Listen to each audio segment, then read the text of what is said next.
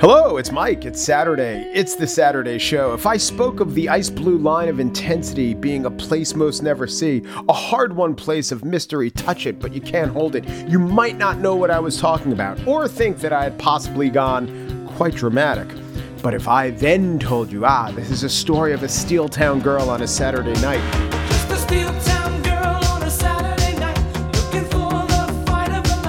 you would know that she was a maniac. The song by Michael Sembello that was at number one in 1983, exactly 40 years ago today. Well, that 1983 song will be part of my conversation that I am going to play that I had with Chris Molanphy.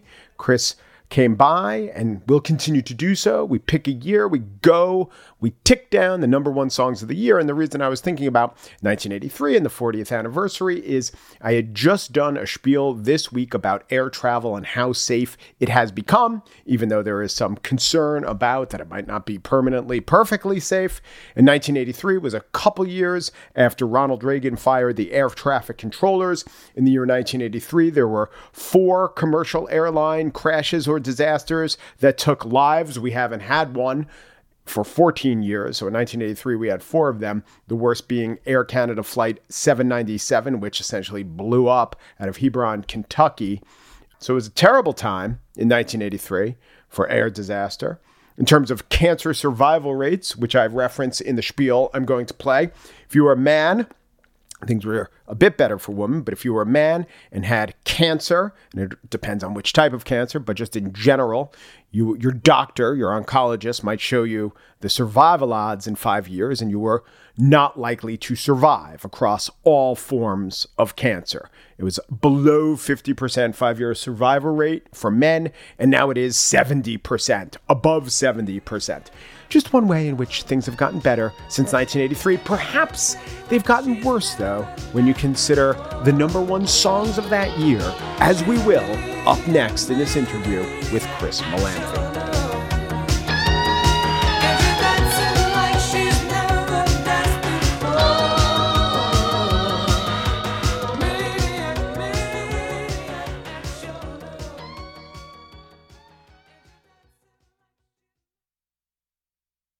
1983 was a year of the new and the familiar and things that were new that would become familiar. Wow, it seems profound. Also, probably describes every year. Anyway, in 1983, the Space Shuttle Challenger took its first flight. The DeLorean stopped production, but a couple things started that are around us every day, like the first Target store opened and the movie A Christmas Story debuted. It's there, probably right now on TBS. But we're talking about the music of 1983, and we're doing so with Chris Molanphy. Every so often, Chris will come by, we'll take a year, we'll talk about all the Billboard number one singles of that year. Chris hosts Hit Parade, great podcast from Slate, and writes the Why Is This Song number one column also for Slate. Chris, thanks for coming by again. Anytime, Mike. Good to be here. All right, counting down the hits, as Casey used to say. Right. Whoa, whoa, let's go. Or here we go. Man Eater, Hall & Oates starts the year at number one.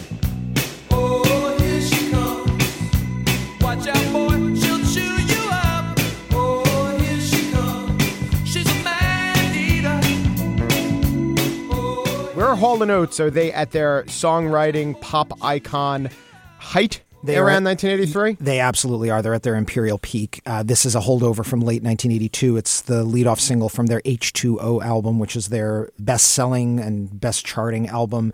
It is one of many hits over the years that has borrowed, or you might say stolen, the bass line from the classic Motown uh, Supreme single, You Can't Hurry Love. That bass line recurs in A Town Called Malice by The Jam, uh, Valerie, that uh, remake of the Zutons song with uh, Mark Ronson and uh, Amy Winehouse that appeared in the aughts. It's a an unstoppable bass line, and uh, probably nobody made more out of that bass line or had a bigger hit with that bass line, that James Jamerson Motown bass line, than Daryl Hall and John Oates did with Man Eater at the final weeks of 1982 and early weeks of 1983. The next big song, I don't know if the kids these days realize how big Men at Work were. They were but huge. Men at Work were huge. Colin Hay was huge. And uh, the phrase Vegemite sandwich was injected into our consciousness with the song Down Under. Yes, Down Under, their second number one hit. People forget that they were coming off of an earlier number one hit from late 82, Who Can It Be Now? And by this point, the Business as Usual album was in the middle of a 15 week, 15 week run at number one on the album chart. Men at Work were legitimately huge at the turn of 1983. She took me in and gave me breakfast. And she said, Do you come from a land down under?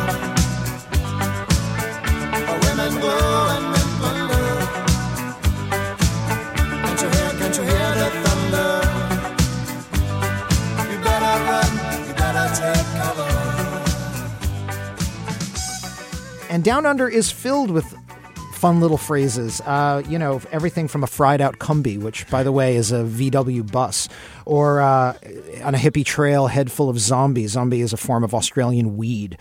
You know, the, Makes sense. Now I'm now I'm obviously the the, ve- the Vegemite sandwich. Um, uh, men chunder. Chunder is basically just a word for puke. So yeah, before you know, genius lyric sites existed and uh, allowed you to translate all of these fun little phrases. Down Under was there, uh, confounding pop listeners in early 1983. So, since we're globe trotting, apparently, or at least the pop charts were, in between uh, Down Unders, I think they had four weeks in number one, but it was broken up by Africa, by Toto. What a great song. What crazy lyrics. The wild dogs cry out in the night as they grow restless, longing for some solitary company. I know that I must do what's right, sure as Kilimanjaro rises like Olympus above the Serengeti. Well, tell me how, uh, tell me who Toto were, were was, and uh, how this, why this song was number one. This song was only number one for one week. However, it arguably is the song that casts the longest shadow 36 years later. um, like it is from Toto's Grammy winning album of the year, Toto 4. It is Toto's only number one hit. It was not the first single released from Toto 4. That would be Rosanna, which was a number two hit in the summer of 1982. And to this day, when the members of Toto, who still tour, by the way, are interviewed, they often say that if you had told them that the song that would have the longest legacy of theirs would be this strange song that their keyboardist David Paich brought to them, uh, that had these bizarre lyrics about you know Mount Olympus and the Serengeti, they would have said you were crazy. And yet, it is kind of the ultimate Gen Z, Generation Z 80s song. It is the song that my stepchildren can recite every word of and sing along with. It is the song that a young fan implored the band Weezer to please cover in a tweet in 2018, and Rivers Cuomo complied, and it became Weezer's biggest alternative rock hit in more than a decade. And, you know, it's become the standard for Toto, who were a band whose fingerprints are actually all over the top of the charts in 1983. They played on Michael Jackson's Thriller. They were kind of Quincy Jones's go-to backing band, even when they weren't credited. Um, and They were known as great session musicians. that was how Toto started. Project. Yeah, yes, yeah. exactly. Toto was sort of a band that formed out of a bunch of session musicians on the West Coast who were just being called into sessions left, right, and center, and they were all white hot players. Uh, you know, Jeff Porcaro, one of the best drummers, studio drummers of his generation, for example. Thriller comes out in 1983. Uh, Thriller comes out in late '82. Late 82. The video for Thriller comes, the song Thriller comes out in 83. late '83. That's Yeah. actually the final single. Yeah. But Billie Jean is on the charts for weeks and weeks and weeks. And then Come On Eileen takes it off for a week. And then Beat It is on the chart for weeks and weeks and weeks. Right. Well, we have to talk about Michael Jackson if we're going to talk about ni- 1983 because he dominated the year. Uh, Thriller was number one for literally months out of the year. Uh, I believe it's 37 weeks in total, spread across 83 and 84.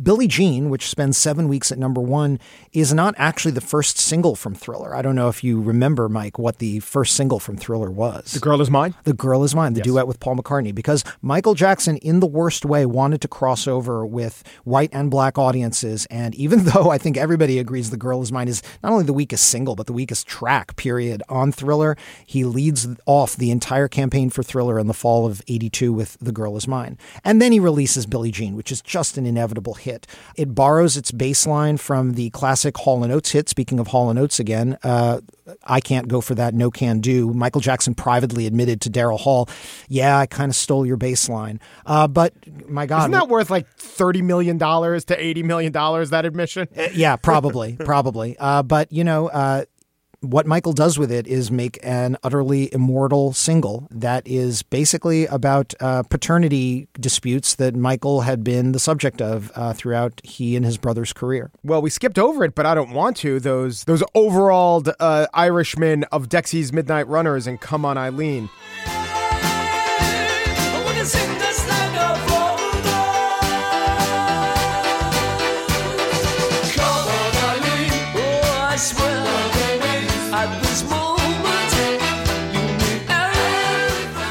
This, I mean, talk about one hit wonder. I, I have Total no one-hit wonder. concept of any other Dexy's Midnight Runner song. Well, let me be fair to Dexy's Midnight Runners and their lead singer slash mastermind slash only core member Kevin Rowland. They were not a one hit wonder band in England. Um, in America, Dexy's Midnight Runners were absolutely a one hit wonder. If you are a strict definitionalist on the term one hit wonder, they did make the lower rungs of the Hot 100 one more time with a follow up single, but it, it peaked in the 80s. It barely counts. They never saw the inside of the top 40 again. And yet, kind of like Africa by Toto, Come on Eileen is probably playing on an oldies radio station right now. It is, is kind of an enduring hit. Uh, Flashdance was a huge movie in 83, and the title track by Irene Cara went to number one.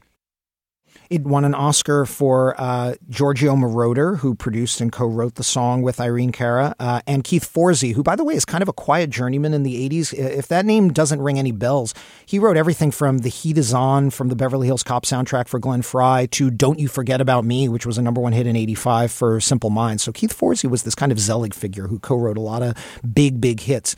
Uh, but you know, it has been said for decades that Flashdance, "What a Feeling," given Giorgio Moroder's history with Donna Summer, could easily have been a Donna Summer hit. But let's give Irene Cara up her props. She was frankly a bigger artist in 1983 for a very brief moment, and uh, famously, they never say the the word Flashdance in the song Flashdance. Dot dot dot. What a feeling! But they had to get the title of the movie into the title of the song. The Eurythmics made number one with uh, Sweet Dreams Are Made of This. We've got uh, a cello in a field. We've got a cow eye. We've got Annie Lennox. We've got Dave Stewart. Mm-hmm. Yep. Great song. Great song. Sweet dreams are made of these. Who am I to disagree? I travel the world and the seven seas. Everybody's looking for something. Some of them want to use you. Uh, Eurythmics were synthy and daring and very, I think, interesting, influential band. Two great musicians together. I mean, you've got Annie Lennox, who's just an amazing vocalist. You've got Dave Stewart, who goes on to produce any number of, you know, smash albums from the likes of everybody from Tom Petty to Mick Jagger. So they're two consummate musicians to begin with, but they were perceived as really quirky and left field and MTV esque in 1983. Yeah. Uh, Annie was uh, at the height of her androgyny at this point. You know, she's got this uh, buzz cut that's, uh, you know, dyed red, and she's got this very severe look and paired with this amazing soulful voice that she's got. This record has been sampled in uh, hip hop records. It's been, you know, covered over the years. Um, and it's, again, another record from 83 that is probably playing on an oldie station as I speak. Yeah, well, who am I to disagree? A song that remained at number one for weeks and weeks and weeks. I think it probably, well, let's check this. I think this song was at number one for longer than even Billie Jean was Every Breath You Take by the Police. Well, and it's the number one record of 1983, which is remarkable in the year that Michael Jackson otherwise dominates. You you have to realize that you know Sting was at the height of his powers as a rock star, as a songwriter. Um, it's really a quite a simple song, at least musically. Uh, I once uh, heard a, a musicologist tell me that it's basically an inversion of old 50s songs like "Teenager in Love." You can you can kind of play you know 50s lyrics to that very simple b- bass line that the song is based around. But the simplicity of "Every Breath You Take" is part of what makes it work, and of course that lyric, which Let's say it again. Sting has said this in multiple interviews. It is not a romantic lyric. It is a song about paranoia and surveillance. Uh, you know, every breath you take, I'll be watching you. I would argue that what makes the song great, the, the song would kind of be uh, Ambien if it weren't for the fact that it uh, has that wonderful bridge in the middle, the Since You've Gone, I've been lost without a trace.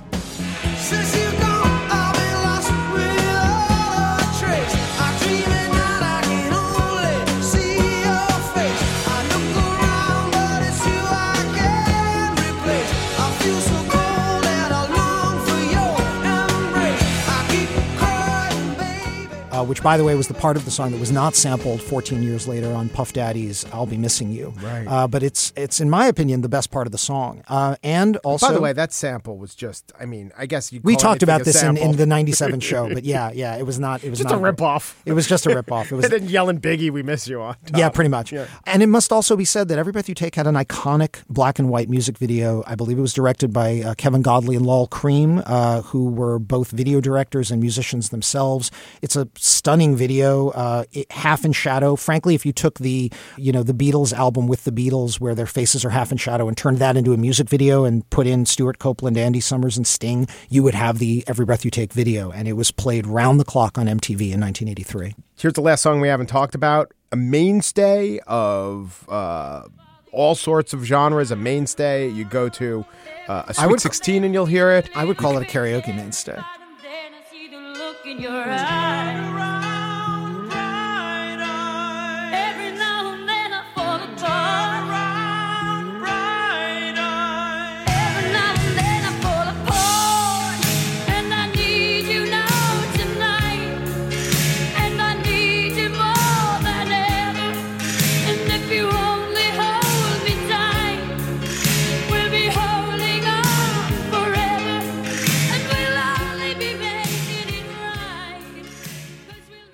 Total Eclipse of the Heart by Bonnie Tyler. Very much the Jim Steinman, Bat Out of Hell uh, feeling. It's almost as if he, you know, Jim Steinman wrote those two great albums and then had some leftover material and Total Eclipse of the Heart. And then Celine Dion took, became his muse. So in between Meatloaf and Celine Dion, I guess Bonnie Tyler was Jim Steinman's muse. At least for this song, and uh, this is probably the biggest hit Jim Steinman, famed for writing Bat Out of Hell for uh, Meatloaf, uh, the man of melodrama, uh, the man who wrote uh, Making Love Out of Nothing at All for Air Supply. That's right. If you've ever wondered why Making Love Out of Nothing at All and most of Meatloaf's hits and this Bonnie Tyler record Yeah. all kind of sound the And same, it's all coming back to me now. It's all of a piece. if you've if you've ever wondered why these records all sound the same, it's because they are written by and produced by the melodrama king himself, Jim Steinman, uh, who never met a crescendo he didn't love, and uh, so. This is probably the biggest Jim Steinman hit. Uh, it spends a month at number one. Uh, Bonnie Tyler is a Welsh sh- singer with this incredibly raspy voice. Some have called her the female Rod Stewart. This song just utterly reinvents her career. Right after this, she scores uh, a top 10 hit with another Jim Steinman song called Holding Out for a Hero from the Footloose soundtrack. Right. Uh, and so this kind of epic melodrama kind of becomes her bag for a couple of years and, and makes her a hit maker. Now, Chris, do you think 1983 was a bona fide great year for pop singles, or was it that you and I were 12 when these when the idea of the number one singles very much impressed upon a person? All right, I'm going to say a simple yes to all of your questions. We were 12, so yes, we have very fond memories of this period. However, we're looking at several songs here that have very seriously endured on the radio. Uh, like I said, how many times did I say this episode? You're probably going to hear that on the radio and Yeah. you know in your drugstore, in your oldies radio station. From "Every Breath You Take" to "Africa" by Toto to "Sweet Dreams Are Made of This" to "Total Eclipse of the Heart" to "Islands in the Stream." To even Down Under, which I still hear on oldies radio. Yeah. To Man Eater by Hall and Oates. Right. These are totemic 80s pop records. And also, let's also think about where the music business was in 1983. The post disco backlash that happens in 80, 81, 82, the music industry takes a bad hit coming out of that period. Uh, and those are fallow periods, both for hit making and for songs that endure. I mean, we can name records from 81 and 82 that are still on the radio, like, say, Jack and Diane by John Cougar. But there are way more iconic, centrist, I'll say it, monocultural hits from 1983. When critics talk about the monoculture, the moment when we had fewer television channels and fewer radio stations and top 40 radio was sort of enjoyed by a wide swath of listeners, they're pretty much talking about 1983 and 1984. And there's a reason why a lot of these songs, even the goofy ones, even the Total Eclipse of the Hearts, even the Africas, are still on the radio to this day. Chris Molanphy is the host of the Hit Parade podcast on Slate. That is the publication for which he writes, Why is this song number one? Chris, thank you so much. Thank you, Mike.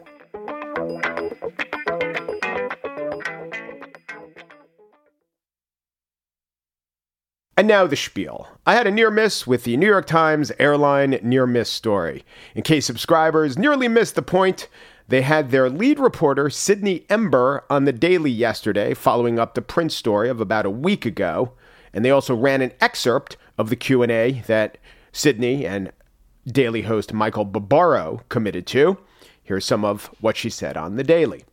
And so, putting all of this together, these safety reports, these public databases, a picture started to emerge of a lot more close calls than almost anyone realizes are happening, occurring extremely frequently, really alarmingly frequently. And so she raised the alarm and did so frequently in print on pod and in print again. And good, I guess. If there's unsafe practices occurring, it is the duty of the news media to advocate for safety. If there is an underfunded agency, and there always is, I guess they need to let us know. By the way, every branch of the military says this every year. There is a constituency for that message. Almost every police department says this almost every year, and a certain type of person will worry about that. Yes, the police is not funded enough. The more jet setting New York Times reader probably will not care that much about the police department funding story, but they will care about safety in the air. But sure, the statistics do point to a danger to the citizenry, as there always is a danger to the citizenry. So then I say the newspaper should cover the story, by all means. Well, not by all means. Because as I said the other day, the actual story is actually a story of the greatest period of safety in aviation history. And some worry it might be less safe, mainly because it couldn't be any more safe with zero major commercial airline crashes over the last 14 years. 14 years! For all my life, until I turned around 40, every few months there was a pretty big air disaster, with tens, maybe dozens dead. Every few years, a giant tragedy would occur with over 100 dead. Now, no dead but worry about near misses and calling that situation a crisis. Wait, I just want to pause on that. That means more than once a day, 46 times in a single month. That's right. On average, it seemed like they were happening more than once a day. And then when we looked at the NASA database for the most recent 12 month period for which data is available, what we saw was roughly 300 documented reports of close calls on the ground and in the air. It is a crisis of non occurrence. One generation's crisis is another's utopia, a dream. These air disasters dominated the news year in and year out. I looked up one of the almanacs, Infoplease. Remember that one? These were their top domestic stories from 1986. Two about the presidential election, five were Clinton domestic initiatives. You'll hear one of them here. And then FBI arrests suspected Unabomber, April 3rd. Clinton signs line item veto. President blocks ban on late term abortions. ValuJet crashes in Everglades, killing 110 aboard May 11th. 747 airliner crashes in Atlantic off Long Island, all 230 aboard perish. These events occupied the same terrorizing mental landscape as would terrorism in just a few years' time, as do school shootings now. And then we solved the problem. And then after we solved the problem, we worried on the front page how the problem might not be permanently, perfectly solved. It's not really even so much a media criticism. I keep talking about the daily and the front page. It's really a human nature note. We do progress very badly. We don't recognize it, and we worry about threats a lot more than we appreciate accomplishments. I mean, what is the biggest story about America's response to COVID? I don't know, something like fighting over masks, the slow rollout, 1.1 million deaths, right? Well, how about the fact that we invented a miracle drug for a disease that at any other time in human history would have killed millions more than it did? The real story is a miraculous triumph. No, wait, not a miracle, it's human ingenuity. As great an accomplishment as could be fathomed, except we don't even spend time to fathom it. I don't expect COVID to have positive associations, but it is fair to look at it through a much more positive lens. We are so threatened, so stressed, so bummed out, so much of the time. New York Magazine's podcast columnist linked to the near miss story with the note, Well, there goes six years of flight anxiety therapy. I hope not. The skies are still safe, Nick. We're inundated with doom. We're inundated with real doom and supposed doom and potential doom and concocted doom, and we're not good as a species at telling it apart. If so, our ancestors years ago would have been really worried about the lion and gotten eaten by the saber-toothed tiger. Even this system, this, as I've demonstrated, very effective, not foolproof, but working perfectly well for a decade and a half, even this system of safety is described in really uninspiring terms. Technology on runways and technology on the planes themselves that alert controllers and pilots to potential collisions. And in aviation circles, this safety system is known as the Swiss cheese model. The patchy metaphor there is meant to convey redundancy that if the Swiss cheese slices are stacked on top of each other, then it won't have holes. But in sports, a Swiss cheese defense is one you could slice right through. In just about every metaphor, Swiss cheese does not connote safety. There are phrases for redundancy and a commitment to safety, phrases like a belt and suspenders method. Or since this method is a mechanical system plus air traffic control plus pilots plus modern planes, it should be considered a belt and another form of suspenders and sock garters. All the stuff all at once. It's pretty safe. How safe? No crashes. How unsafe? That's the crisis of could be crashes. It's very hard for me to come off in a commentary like this, which is really the second commentary like this, without seeming blase and unconcerned and overly flippant about lives in the balance. I know I risk leaving that impression. Instead, I would like for my words to be read more optimistically. Let's brightside the accomplishment, like we should brightside the overall decline in political assassinations, the decline in auto thefts, the decline in violent crime, the decline in huge decline in auto deaths by vehicle mile traveled, the giant strides we've made in cancer survival rates. There is so, so much. It's not perfect, but it's clearly improving. I call this the Dutch cheese method, meaning things are good, but they could be gooder. But if you would rather sidestep the sunny optimism approach, I did, you heard me, I did invoke the phrase near misses three times. It's the Beetlejuice rule, but it calls forth George Carlin. Here's one they just made up near miss. When two planes almost collide, they call it a near miss. It's a near hit. A collision is a near miss. Look, they nearly missed. Now, that right there, that is a human nature critique, but also a media critique in this instance.